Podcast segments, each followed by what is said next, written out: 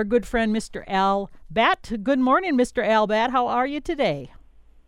I am um, good. I'm I'm staring out the window down by the the road there, and bull thistle is blooming. It's it's more robust than the Canada thistle, and I think the flowers are redder. But it's covered. When I took the mail down, it's just covered with uh, these wonderful soldier beetles, goldenrod soldier beetles, and they're good guys. So I'm happy to see them, and I'm starting to see uh, uh, some yellow flowers of goldenrod and and sunflowers, wild sunflowers, and if you get up on one of these kind of oh humid mornings and you're going for a walk or you gotta walk to the car or something, just look down the grass in some places. There are these dew covered spider webs. Mm-hmm. And boy, if you're carrying a cell phone, uh, take a photo of a couple. Man, they are so photogenic. And here in the yard, the young Baltimore Orioles are swamping, literally swamping the jelly feeders. They're just eating everything. I think I could say they're literally swamping, uh, maybe literally overwhelming the feeders. And you know, as the great philosopher Adam Sandler said, "Oh, so many things for me to wonder." Oh, I love grape jelly, and uh, boy, so do these Baltimore Orioles. And I missed your song about the possum. You know, I I was doing. I have this. Uh, I'm a local elected guy, and I was doing one of the things on the phone. So I, I've certainly got you on here, but you know I have to listen to what the person on the other end is saying once in a while too. So I miss things. But it was neat yesterday hearing about those. Uh, oh, I'm gonna a bumblebee bat, but it's got is it Kitti's hognose bat? Yeah, it's is the, the other thing. I, I saw that it's the smallest mammal in the world, and I never heard of that. And you know, a lot of times we forget that bats are mammals. But did you see the picture? I think I said it to you, didn't I? I don't think so. oh, okay. Well, we They're must have in- saw the same thing then. But yeah, it was the this little teeny bat. We don't have them around here, do we? No, and uh, you were talking about them yesterday, so I haven't Oh. seen anything on it. But I, they're, I believe they're in Thailand, if I'm remembering correctly, the smallest bat, and they're uh, just uh, un- undescribably small. They're just uh, maybe, I don't know if they were. You know, we think of as an ounce as really being small. These guys are nowhere near an ounce, so they're just, uh, and they're cute. But I think all bats are cute. So That's because that's your name. there. My dad Yeah, said, "That's your name. Don't wear it out." yes. oh my god. Yeah. Uh, Michael Bonner, a good guy from Cortland, and he said, in all my years out here in the boondocks, I've always seen nuthatches throughout the year. This year, since spring, nada. Now all of a sudden they're back, and of course there's no mistaking their song or croak. Did they just decide the pickings at my feeders weren't to their liking? And I heard on the radio that killdeers nest by the Arctic Circle. I thought they nested hmm. here, Yeah. hence the pretend broken wing, etc. But I see in my book their summer range does extend north to the northern edge of Manitoba. So do they nest up there also? Uh, you must have the patience of a saint to answer all these annoying emails from a Brit. Uh, you're awfully nice, Michael. Um, nuthatches. Uh, these small birds with the big heads feed primarily on insects in the summer. So there are more of them probably now showing up at feeders once again because the young ones are out now. And uh, nuthatches are cool because they live in pairs all year long. So we will certainly see them here all year long. And they do nest here, and they're just, uh, I don't know why you're not I don't know why you're not having them there. Um, they just they go away from the feeders like a lot of them do because they have to pump all that protein into their babies. So I'm thinking they'll be back for you, Michael. Maybe today they'll show up. Uh, killdeer, they do nest here, of course, but they do nest in the far north. I've seen them in southeast Alaska. I've seen them in the Yukon. So they are uh, they go a long way. Some of them to nest. Uh, Brenda Katasic from St. Peter. Uh, she's a wonderful volunteer at the hum- Henderson Hummingbird Hurrah and also at the Hummingbird Garden in Henderson. And she said there's at least a dozen plus hummingbirds at the garden now. So if uh, folks like to stop out there, uh, some monarchs are also going around. They've uh, had to make a few changes there. Uh, they lost some things, some of the plants, and it, it gets pretty heavily in water sometimes. As uh, anybody that's picked up a paper or listened to Karen knows, Henderson uh, battles water mm-hmm. in a lot of ways over there. Their roads are um, there's always a road closure. You, you'd think every day there must be a road closing in Henderson. How many roads do they have there? And it's a beautiful, beautiful town. Uh, she also sent me a photo of a vireo nest. It looked like a red-eyed vireo, but uh, nests can be really hard. Uh, you can kind of narrow it down from photos, but to get it exact, sometimes it can be uh, it can be troublesome. Uh, David and Rachel, and I always struggle with this name. I'm going to say Sure, S-C-H-E-U-R-E-R. And David and Rachel, I apologize for probably getting that wrong. I played ball with a guy uh, for a year with that last name, and his wasn't pronounced anything like that. But uh, uh, he played ball with me, so he was probably getting his name wrong. Uh, they're from Mankato, and they said this winter we're putting two birdhouses uh, on shepherd's poles and suet and seed out in front of our picture window. I think that's a good plan.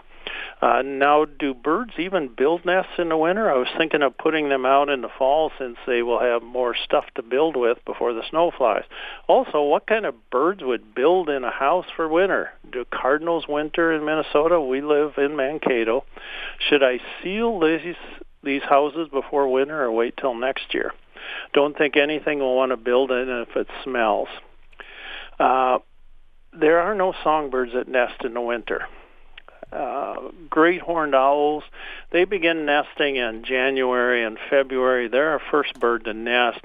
Uh, bald eagles aren't far behind them. Chickadees, nuthatches, woodpeckers, and some others will sometimes use birdhouses to help them battle the elements in the winter. On occasion, we'll get Carolina wrens that are here, and they actually, some bird places, sell little Oh, little nests that are kind of they're like little insulated nests that hang down and Carolina wrens are just happy to go into those. Had a friend who had one came into his garage in Austin. So he got one of these things up and put it in the garage and the little Carolina wren went right into it.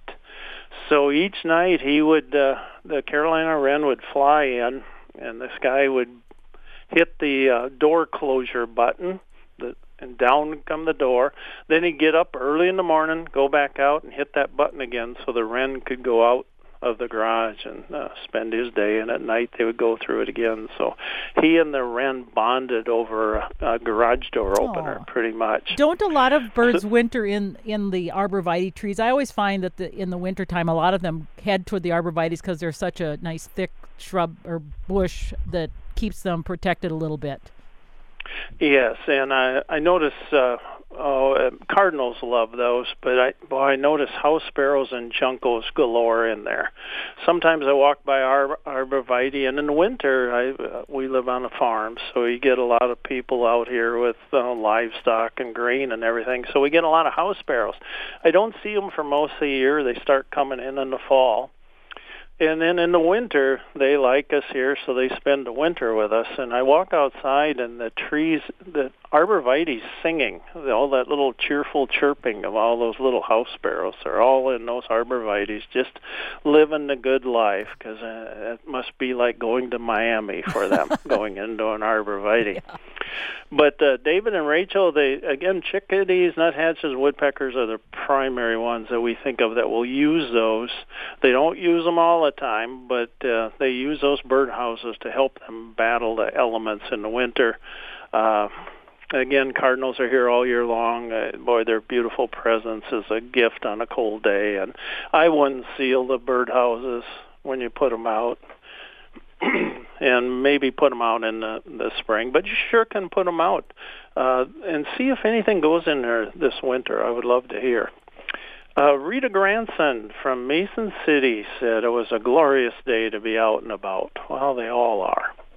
She said we went to check the shorebirds at Elk Creek, Silver Lake, Rice Lake, and the Ventura area.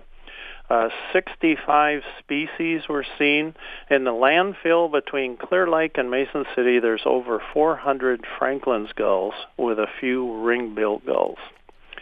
Uh, Brad Amendroth saw a Eurasian collared dove in Le Sueur County. Sharon Holzer in Watonwan County had a lark sparrow and a clay-colored sparrow. Ronald Erpelding in Waseca County saw a field sparrow. Milton Blumberg of Nicollet County eh, saw a I don't know Milton's from up north, but in Nicollet County he saw a common gallinule, and Luke Hollander saw a yellow crowned night heron in Steele County. That's a pretty cool bird to see. They're all pretty cool birds to see. Helen Abramson, she lives in Meadowlands. Meadowlands is uh, a northern uh, Iron Range kind of town up between uh, Hibbing and Duluth, up in that area. It's around Cotton and Cherry and the Sax-Zim Bog, which maybe is the best place uh, if you had to bird one place in Minnesota other than your yard or local park. That might be the number one and uh, it's like a lot of those little towns around the, the state and around the country. The little ones are just getting smaller. It's where oh, it's a Schneiderman Furniture got its start up there. But Helen said uh, she wrote of her hummingbirds going through a lot of syrup since late July due to the fledglings. And sometimes she said all six ports on one of her eight feeders were used at the same time and they were getting along so well. She figured they must all be young ones, and she wondered if the adults had left. Uh, Helen, you know, a few hours of daylight trigger these hormonal changes that cause the urge to fuel up and fly south if you're a hummingbird, and with a lot of people too, I guess. But hummingbirds leave while we still have nectar-rich flowers are still in bloom and the feeders are full. They've still got to get going. So you, you know, feed them. I, I know I mention this a lot, but feed them as much as you want. You're not going to hold them back. Uh, ruby-throated hummingbird males leave first, and I've often said that the hummingbird males are kind of deadbeat dads they come in and they chase other males away and then they kind of patrol the area make sure other males stay out of there. The females do all the nest building all the incubating all the raising of the babies. And when they're done and the babies come out the male says uh, i'm going south because a lot of them will leave as early as mid july and the females will follow after that and then the juveniles will migrate for their first time all alone. Oh, that's amazing. And we always thought uh, just passing a driver's test was such a daunting task. And these guys are saying, you know, I'm going to, I'm going to fly across the Gulf of Mexico. Um, a neat uh, question from a listener said, how many species did Audubon really discover? Uh, John James Audubon. I've been an Audubon member forever. Uh, of course, I didn't go back far enough to meet John James Audubon, but he, it said that he practiced the first bird banding in North America in 1804. He ringing silver thread, yarn, or wire. I've read a number of books about Audubon. Some say thread, some say it was yarn, some said thread uh, was could be either thread or yarn. They called them both thread or it could have been a little silver wire around the legs of eastern phoebes. And Audubon claimed that 40% of his tagged or banded phoebes returned home. But an Archives of Natural History paper doubted this as larger scale studies found a much lower return rate, some like 1.5%, mm. as opposed to 40%. So quite a dramatic change. And the the paper also suggested Audubon was in France at the time of the Phoebe's return, so he had a little uh, uh, liberal science, I guess. There, a very liberal science. Uh, Audubon's method of painting birds was specimen-based ornithology. He killed them with small shot and then arranged them with wire into a natural-looking tableau that might include nests or stumps or branches or, or predators. He put some with the snakes and things on them. But they were all com- dead. That's crazy. Yep, that's well, that's the way they did it in those days. But they I guess have all the to cameras. Think, yeah, to think about it, how do you get something that's alive and is moving around and you don't have a digital picture? So I guess that makes sense. and now people, uh, a lot of them still like to paint from a live bird. They'll go out and just look at one through a scope. But I think most anymore will certainly probably do that but then they'll take photos and do all those different things to make a, a combination painting that that works. Audubon compiled his works into a masterpiece called Birds of America. And in those days, it was common for authors to seek subscriptions from members of the public willing to pay for the work's completion. In 2010, a copy of Birds of America sold at a Sotheby's auction for 11.5 million dollars. 11.5 million. Uh, Audubon is uh, boy. I'm going to finally get around to answering the question here. Audubon is credited with discovering around 25 species and 12 subspecies but there are other mystery birds that appear nowhere else but in Audubon's watercolors. He had a Bartram's vireo, oh, what a, oh, a car, my favorite, the carbonated swamp warbler, uh, Cuvier's kinglet, Townsend's finch, or maybe it was Townsend's bunting, a small-headed flycatcher, and blue mountain warbler. I thought, man, you know, I'd love to see a blue mountain warbler. That just sounds wonderful. These were all likely hybrids, birds with uh, uh, odd uh, odd plumages, immature birds, uh, sexually dimorphic specimens, or birds no one else saw. Uh, Audubon had been known to stretch the truth on occasion uh, because there was the Washington eagle. Audubon first saw one on a trip up the Mississippi River in 1814 a few years later, he shot one in Kentucky, and according to the measurements he said he took, it stood three feet seven inches tall and had a wingspan of ten feet two inches. Uh, but again, the journal American Naturalist uh, opined that it was a large immature bald eagle.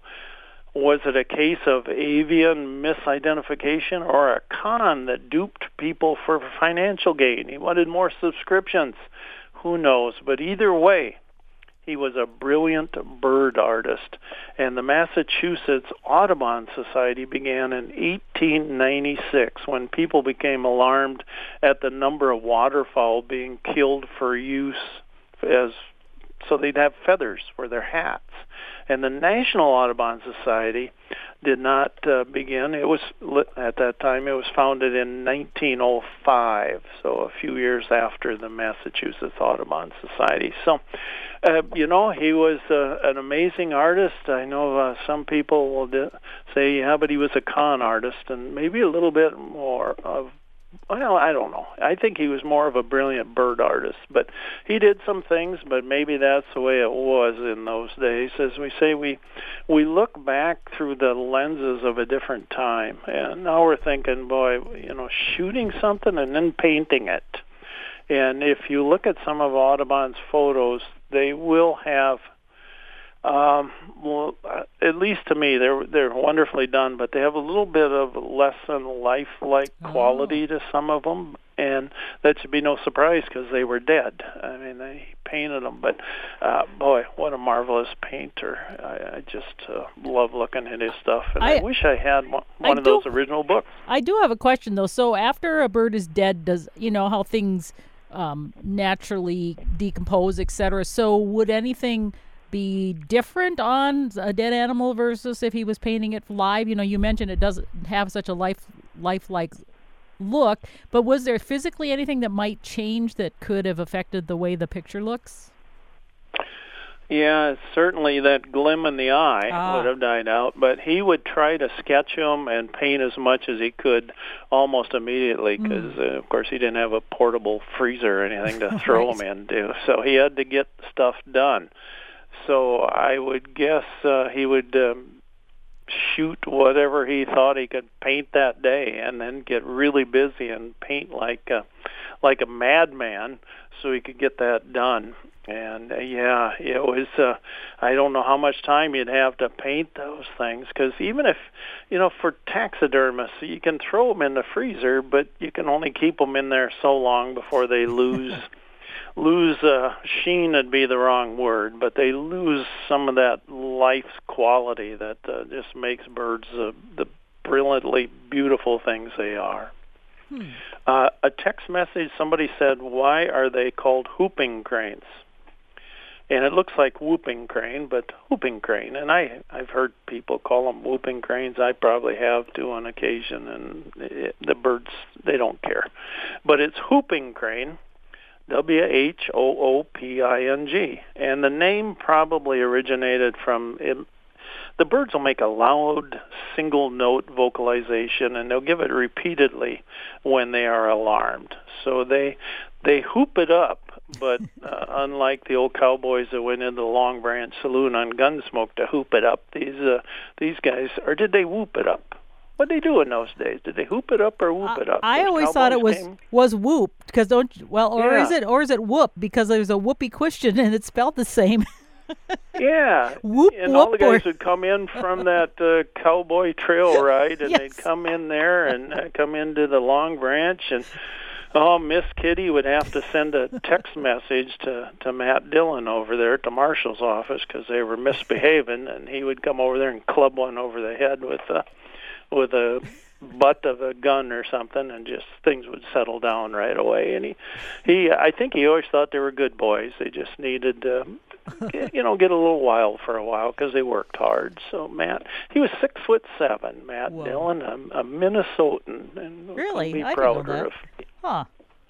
Yeah he made John John Wayne was six four and uh James Arness was six seven, and uh, the Arness they did all right. His brother was a star, Peter Graves, on sure. Mission Impossible, and boy, something. Oh, uh, what was that movie? The Airplane. He was in oh, Airplane yeah, right. as one of the pilot or co-pilot or one of the guys in the cockpit there. So that family did all right from uh, Minnesota up in the Twin Cities. But yeah, but uh, Matt Dillon.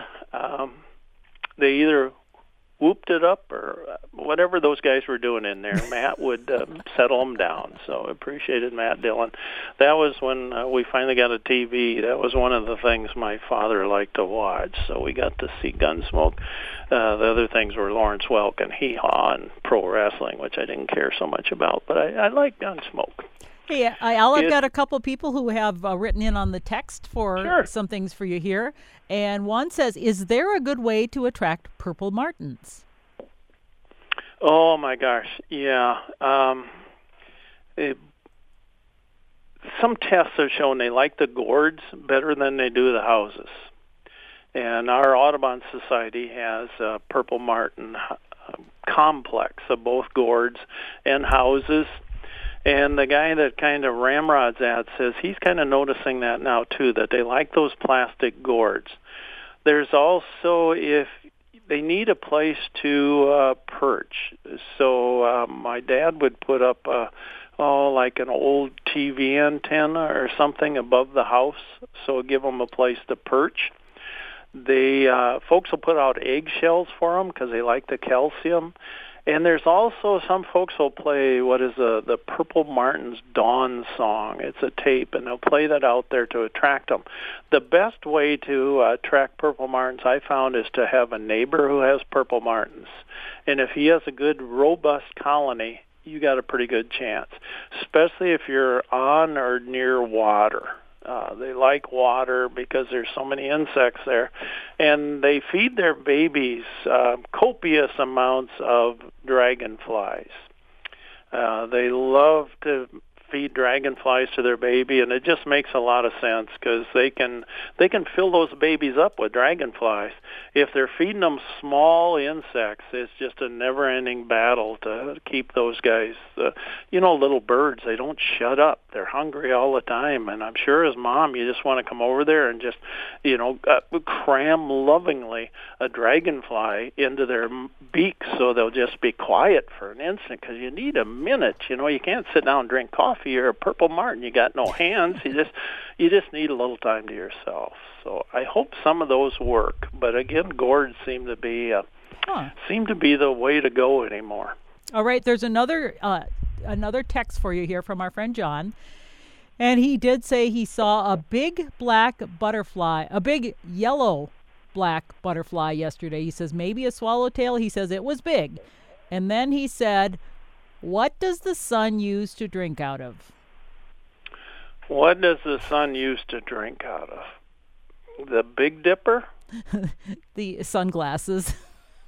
sunglasses. So anyway, he's at his dad's in Andover, and that's where he saw this big butterfly. It's, is that probably a swallowtail, like he says, yellow and black? Yep, more than likely a swallowtail, especially a big one. That's yeah. what it's going to be. And uh, in our yard now, I'm seeing red admirals, painted ladies, monarchs, azures, the little uh, blue ones. Mm-hmm flying around, and of course a lot of white cabbage butterflies and sulfur butterflies. And a lot of folks, at least I did growing up, we called them uh, puddle butterflies because they were always uh, uh, on roadsides. I see them down here when I went down to get the mail or take the mail down.